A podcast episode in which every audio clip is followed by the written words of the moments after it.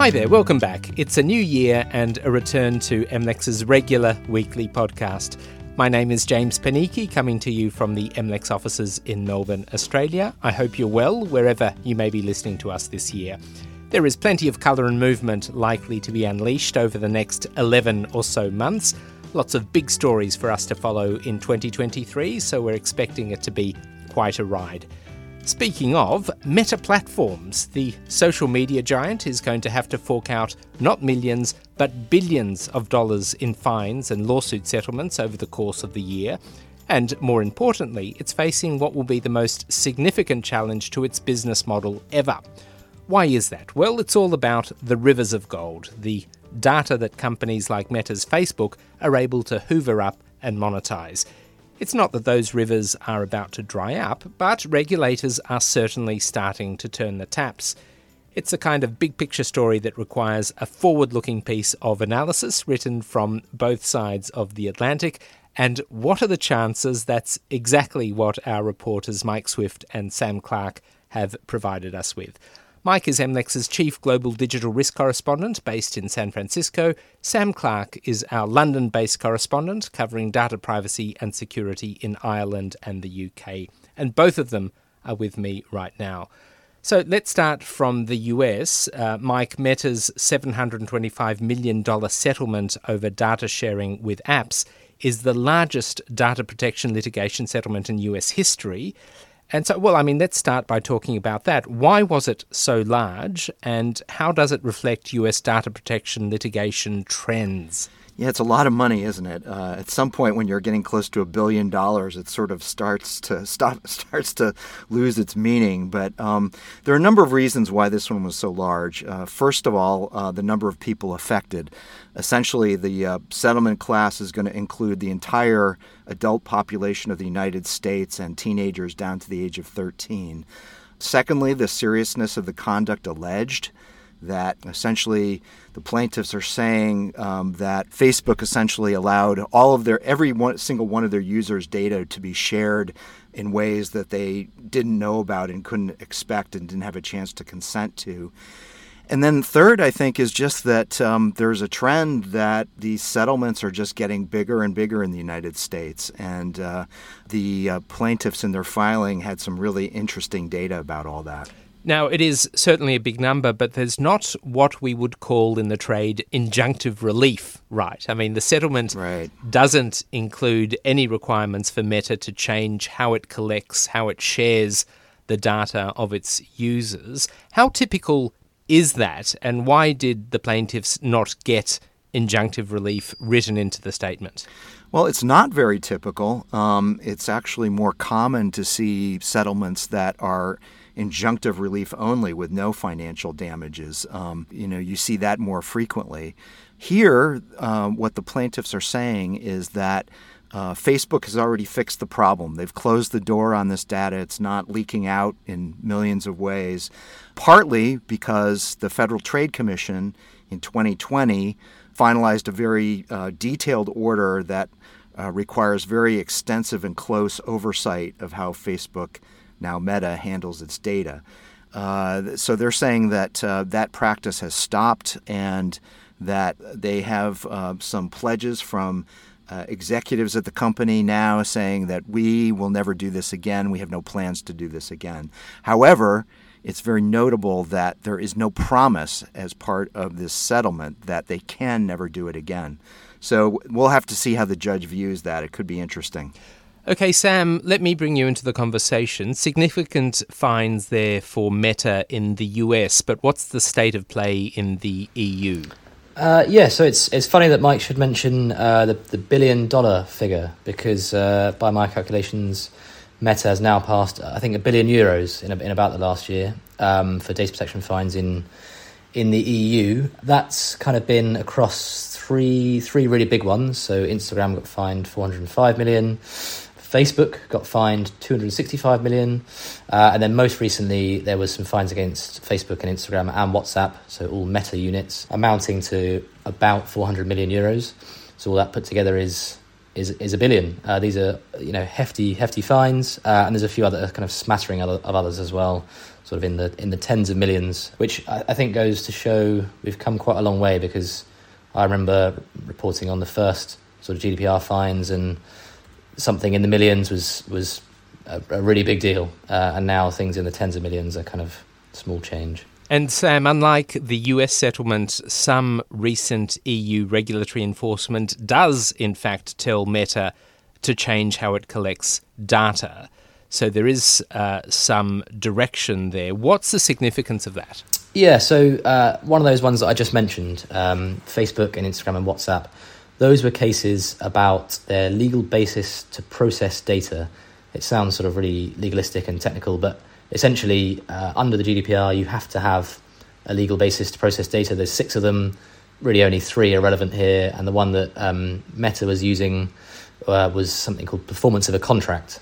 And these investigations were into whether they could do that.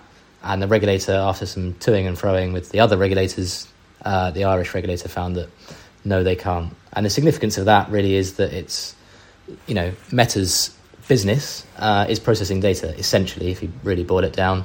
And anything that makes that more difficult it just inevitably has consequences. And to sort of take it to its logical conclusion i suppose meta opted to change from seeking consent for targeted adverts anyway on the day the gdpr came into force. So it clearly doesn't like that route it's just been told it can't use this this contract legal basis uh, and there's really kind of one remaining which is called legitimate interests and that itself is is really not exactly clear cut or simple. There's sort of guidance and litigation going on, which suggests that can't be used for targeted adverts either.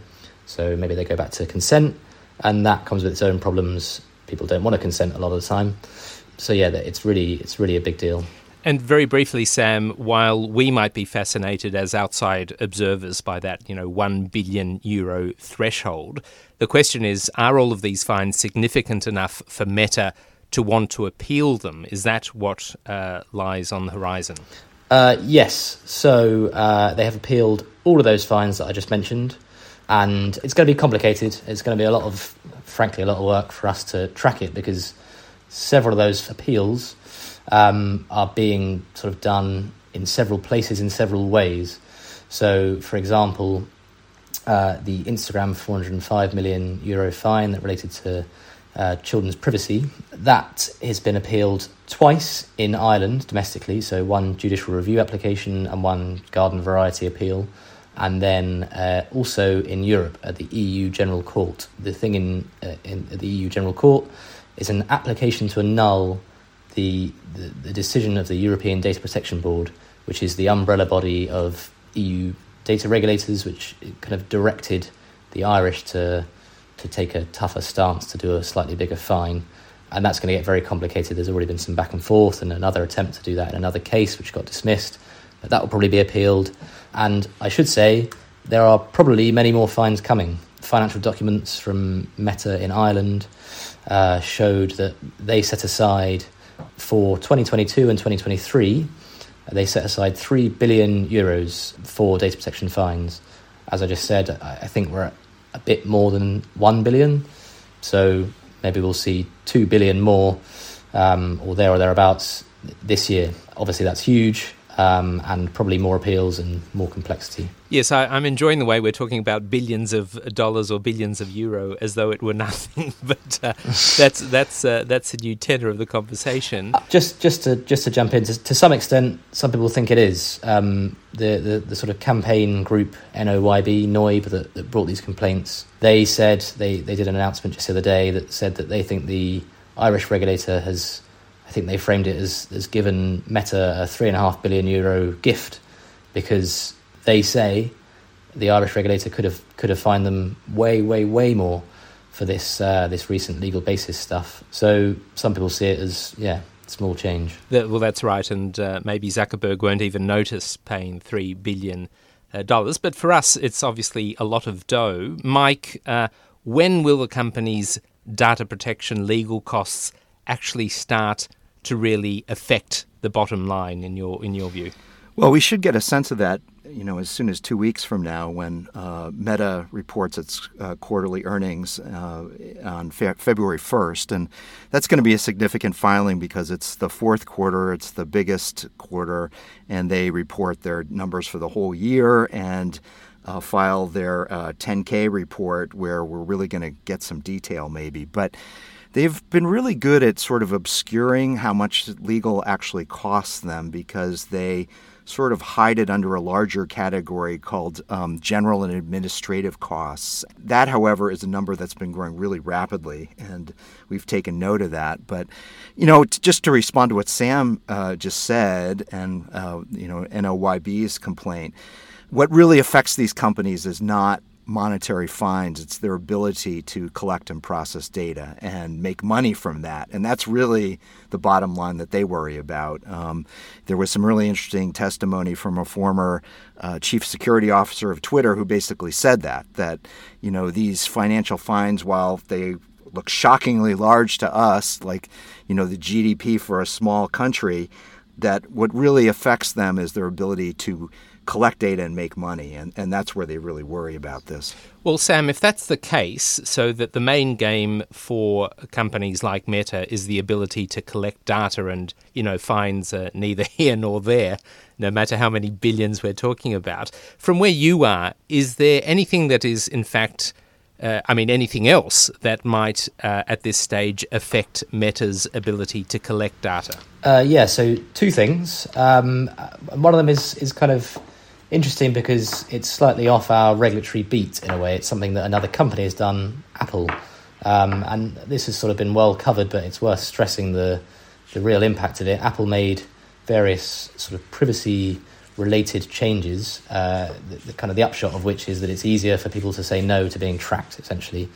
and uh, that's worrying Meta. An executive said on an, on an, on an earnings call last year that they expect a multi billion dollar drop in revenue because of that. So that's really significant. Uh, and the second thing is the Digital Markets Act, which is a, a, a really major piece of EU competition law, antitrust law. And that will require so called gatekeepers to get clear, explicit, renewed, informed consent for targeted advertising. Uh, and that, that wording is quite significant because it's really similar to what's in the, um, in the GDPR clear, explicit, informed, um, and that's known to be a hard bar to pass. And if we're being frank, Meta is, doesn't have a particularly good reputation uh, for you know, data related issues. People just are suspicious of it when it comes to privacy. So if they are given an opportunity to opt out, uh, if they are asked in really clear terms, there's a good chance that they will. I should say that gatekeepers under the Digital Markets Act haven't yet been designated. That will happen in September this year, but it, it really seems likely that Meta will be one. Mike, does that resonate with you?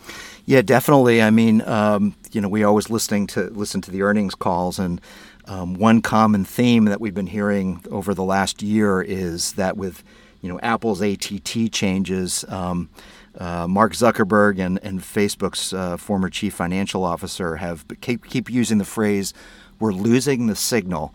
Meaning that uh, they can no longer uh, as easily track people and document uh, where they're going online and then use that to target advertising and, and also to measure the effectiveness of that advertising for uh, companies that buy those ads. So um, that's also a critical function, the analytics side of it. And that's clearly affecting them. You're seeing the vice really squeeze on targeted advertising in a way we've never seen before both in Europe and the U.S. Through all these different means. And uh, you know, it's hard to know uh, what this picture is going to look like in five years from now, but I think it's certainly going to be different. And finally, Mike, to bring it back to personalities rather than big business, uh, nearly three dozen Meta executives were deposed as part of the litigation. Mark Zuckerberg and Sheryl Sandberg were both on the list to give sworn depositions. What happened to their depositions? Well, a class action lawsuit in the United States is kind of like a game of chicken, that um, both sides essentially are saying, you know, um, we're pushing this towards trial, we're trying to avoid it. And one um, hammer that the plaintiffs can sort of hold over the heads of the defendant, uh, uh, Facebook Meta in this case, is that we're going to yank your top executives, we're going to subject them to sworn depositions, then we're going to have a trial, and, and you're going to be forced to account for everything you say, and you know maybe be looked at like a liar on a, in a federal courtroom. And you know, no company um, wants its apex executives to be subjected to that. And it was very fascinating because the plaintiffs in their in their filing um, sort of identified every deposition they took and the dates of it. And the final deposition was on August 26th when they said, We're all set to depose Mark Zuckerberg and Sheryl Sandberg. We have about 20,000 documents to impeach them with. We're, you know, we're set to go. And that very day, all of a sudden there's a settlement in principle. So you have to wonder, you know, did Meta blink in this game of chicken to uh, so Mark Zuckerberg wouldn't be subjected to, you know, six hours of withering withering questions from a very mean lawyer. We don't know exactly, and, and only maybe the parties know themselves, but uh, it's sort of an interesting little bit of theater to, to speculate about. Mike and Sam, it was great reading your analysis of the challenges that lie ahead for Meta. Thank you so much for speaking to me today. Really appreciate it. Thanks, James. Thank you. Sam Clark is our London based correspondent covering data privacy and security in Ireland and the UK.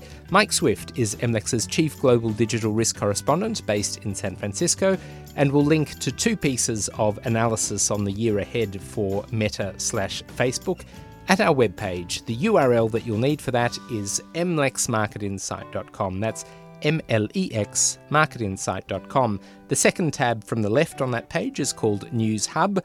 That's where you need to go for the very best of MLEX's reporting and analysis. There's also an archive of our podcasts. If you missed our special series of podcasts looking ahead at 2023 over the holidays, well, that's where you'll need to go to catch up. You'll find plenty of great insight from our reporters around the world.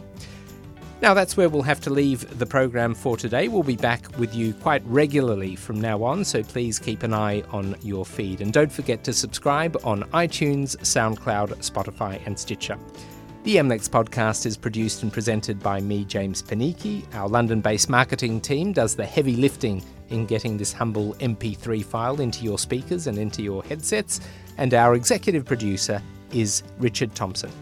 From all of us here at MLEX and LexisNexis, thank you for your company. Bye for now.